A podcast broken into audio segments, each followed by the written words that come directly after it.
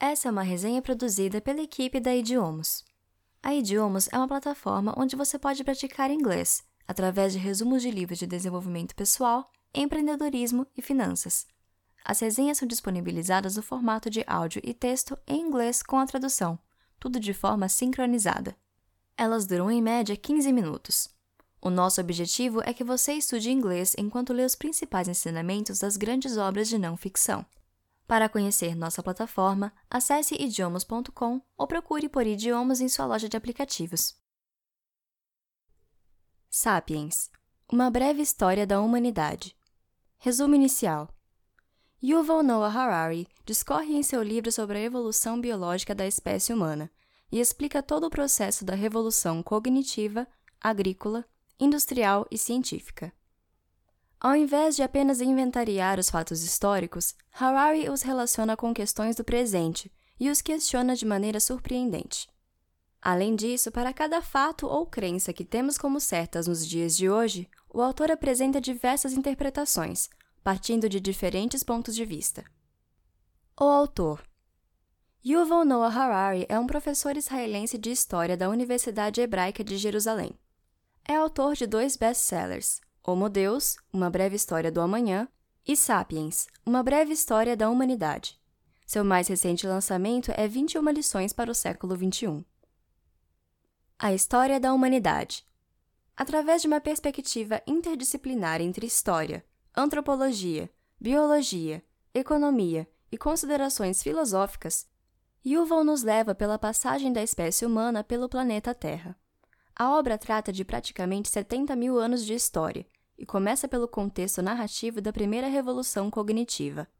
Foram três grandes revoluções que definiram a espécie humana como conhecemos hoje. São elas: a cognitiva, a agrícola e a científica. Existiam várias espécies humanas, ou seja, várias espécies do gênero Homo, Homo rudolfensis, Homo erectus, Homo neanderthalensis, etc. Porém, apenas a espécie Homo sapiens conseguiu prevalecer. Homo sapiens quer dizer homem sábio, e sua sobrevivência se deu por vários motivos, mas principalmente por sua linguagem única e sua capacidade de cooperar e criar realidades subjetivas.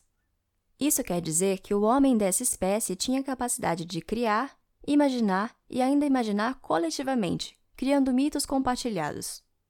O historiador ressalta o mito dos estados modernos, do dinheiro, o mito da justiça e dos direitos humanos e também o mito da religião.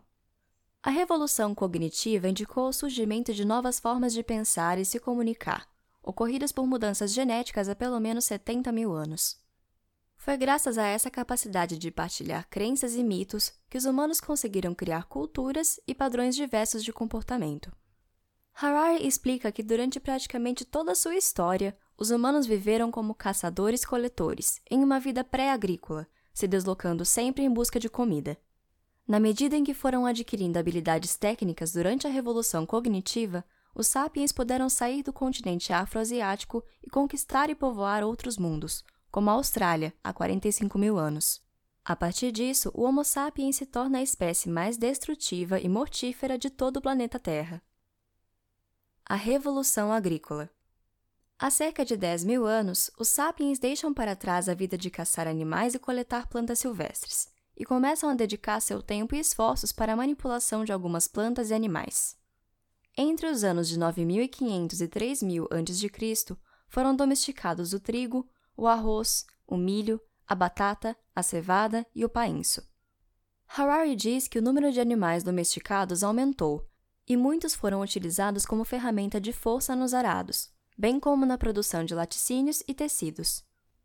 Na perspectiva do autor, a evolução trazida se deu por meio de muito sofrimento dos animais, fossem eles ovelhas, bois ou sapiens. Os assentamentos agrícolas eram pequenos, possuíam casas, campos e celeiros, que não podiam ser abandonados sob o risco de perda do próprio terreno. Ao longo do tempo, foi se estabelecendo o acúmulo de objetos e ferramentas, que deram uma noção de propriedade privada aos sapiens. Os agricultores passaram a ter uma preocupação com o futuro e não mais viver apenas em função dos ciclos sazonais de produção, mas também de incertezas agrícolas como secas, pestes e inundações. Dessa forma, era possível se preparar e produzir mais para acumular reservas. Assim, surgiram reinos, cidades e impérios.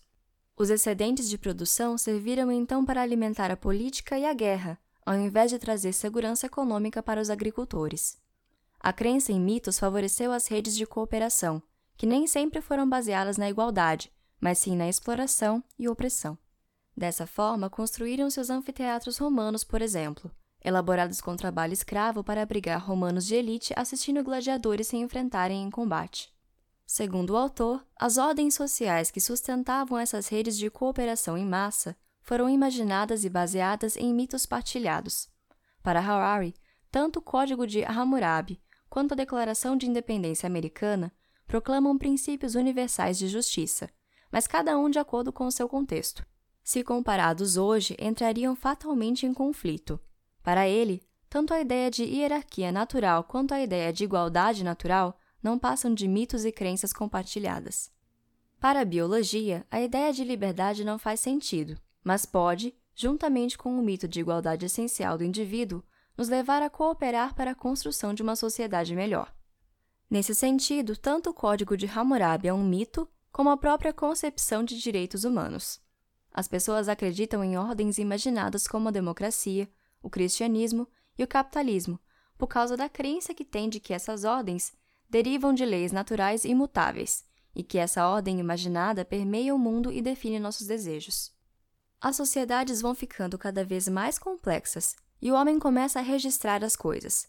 Surge então a escrita e o uso de calendários, formulários e tabelas.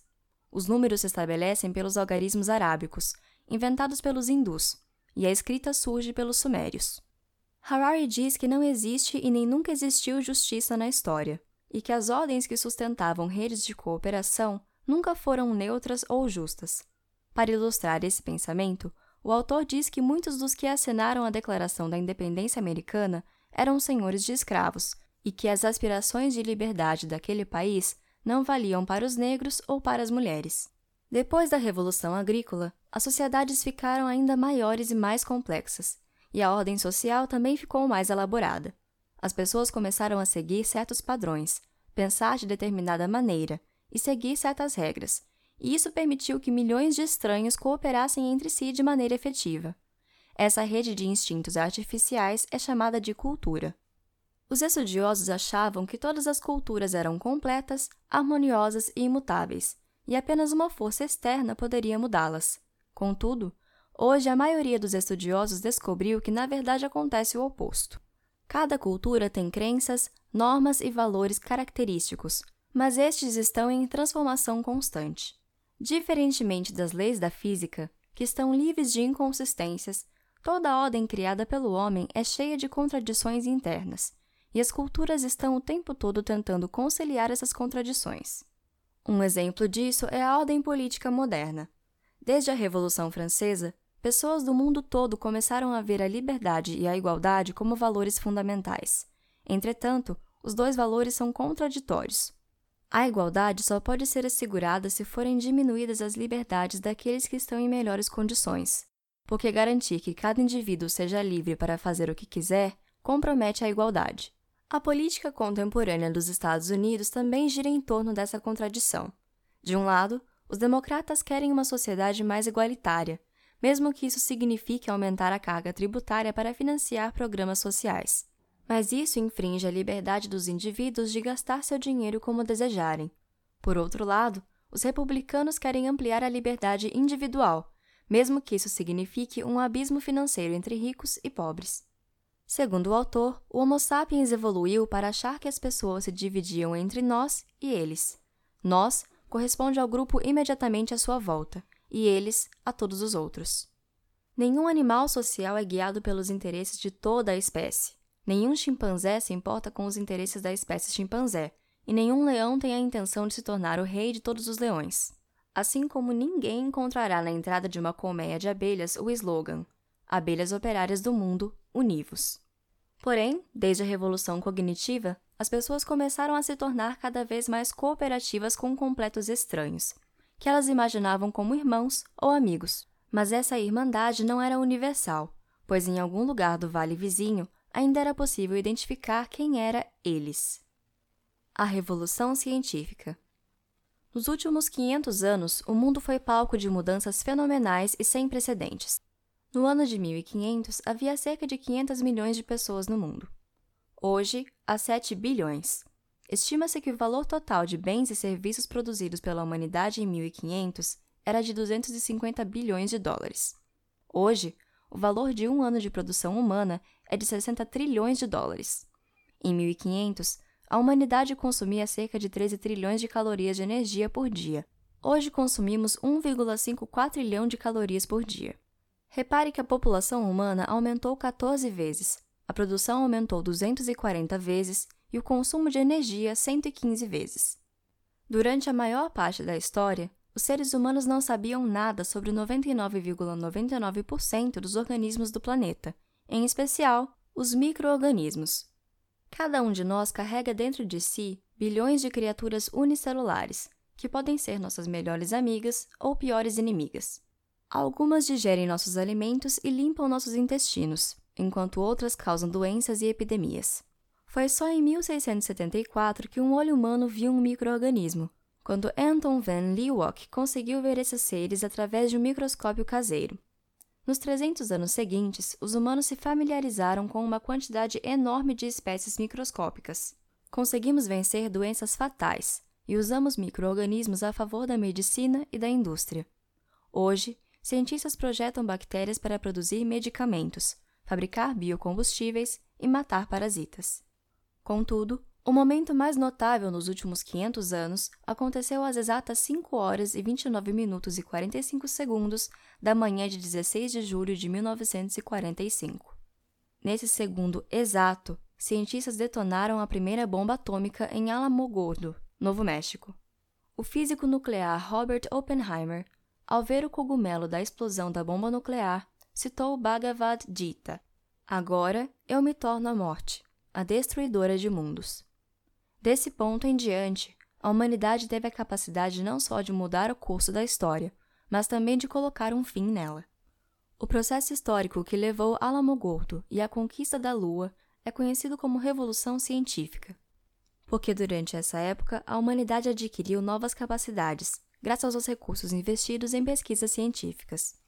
O governo dos Estados Unidos, por exemplo, destinou nas últimas décadas bilhões de dólares para o estudo da física nuclear. O conhecimento produzido por essas pesquisas possibilitou a construção de usinas nucleares, que fornecem energia barata para indústrias, que pagam impostos para o governo, que usa parte desses impostos para financiar mais pesquisas em física nuclear. A ciência moderna difere das tradições do conhecimento em três aspectos fundamentais. São eles: a disposição para admitir ignorância, a ciência moderna se baseia na sentença ignoramos, que vem do latim e significa nós não sabemos. Isso presume que nós não sabemos tudo, e aquilo que sabemos pode se mostrar equivocado na medida em que adquirimos mais conhecimento. Nenhum conceito, ideia ou teoria é sagrada e inquestionável. O lugar central da observação e da matemática. Uma vez admitida a ignorância, a ciência moderna busca obter novos conhecimentos, e o faz reunindo observações e usando ferramentas matemáticas para transformar essas observações em teorias abrangentes. A aquisição de novas capacidades. A ciência moderna não se contenta em criar novas teorias. Ela usa essas teorias para adquirir mais capacidades e desenvolver novas tecnologias. A revolução científica, segundo Yuval, não foi uma revolução do conhecimento. Ela foi, acima de tudo, uma revolução da ignorância. A grande descoberta que deu início a essa revolução foi a descoberta de que os humanos não têm todas as respostas para suas perguntas mais importantes. A maioria das pessoas tem dificuldade de digerir a ciência moderna, porque sua linguagem matemática é difícil de entender e muitas vezes contraria o nosso senso comum. A ciência, entretanto, desfruta de enorme prestígio por conta dos novos poderes que nos concede. Presidentes e generais podem não entender de física nuclear, mas eles entendem o que as bombas atômicas são capazes de fazer. De acordo com Francis Bacon, conhecimento é poder. Resumo final. Para concluir, o autor diz que há 70 mil anos o Homo sapiens era um animal insignificante. Nos milênios seguintes, ele se transformou no senhor de todo o planeta e no terror do ecossistema. Hoje, está prestes a se tornar um deus. pronto para adquirir a juventude eterna e a capacidade divina de criação e destruição. Infelizmente, durante o regime dos sapiens na Terra, nós não diminuímos o sofrimento do mundo. Os humanos são capazes de fazer coisas impressionantes, porém, às custas de outros indivíduos, como os animais. Somos mais poderosos do que nunca, mas temos pouca ideia do que fazer com todo esse poder. E existe algo mais perigoso do que deuses insatisfeitos e irresponsáveis que não sabem o que querem? Essa foi uma resenha produzida pela equipe da Idiomas. Se você gostou, compartilhe com seus amigos. Para você acessar uma vasta biblioteca de resumos como este, disponibilizados em inglês com a tradução, no formato de áudio e texto, acesse idiomas.com ou procure por idiomas em sua loja de aplicativos.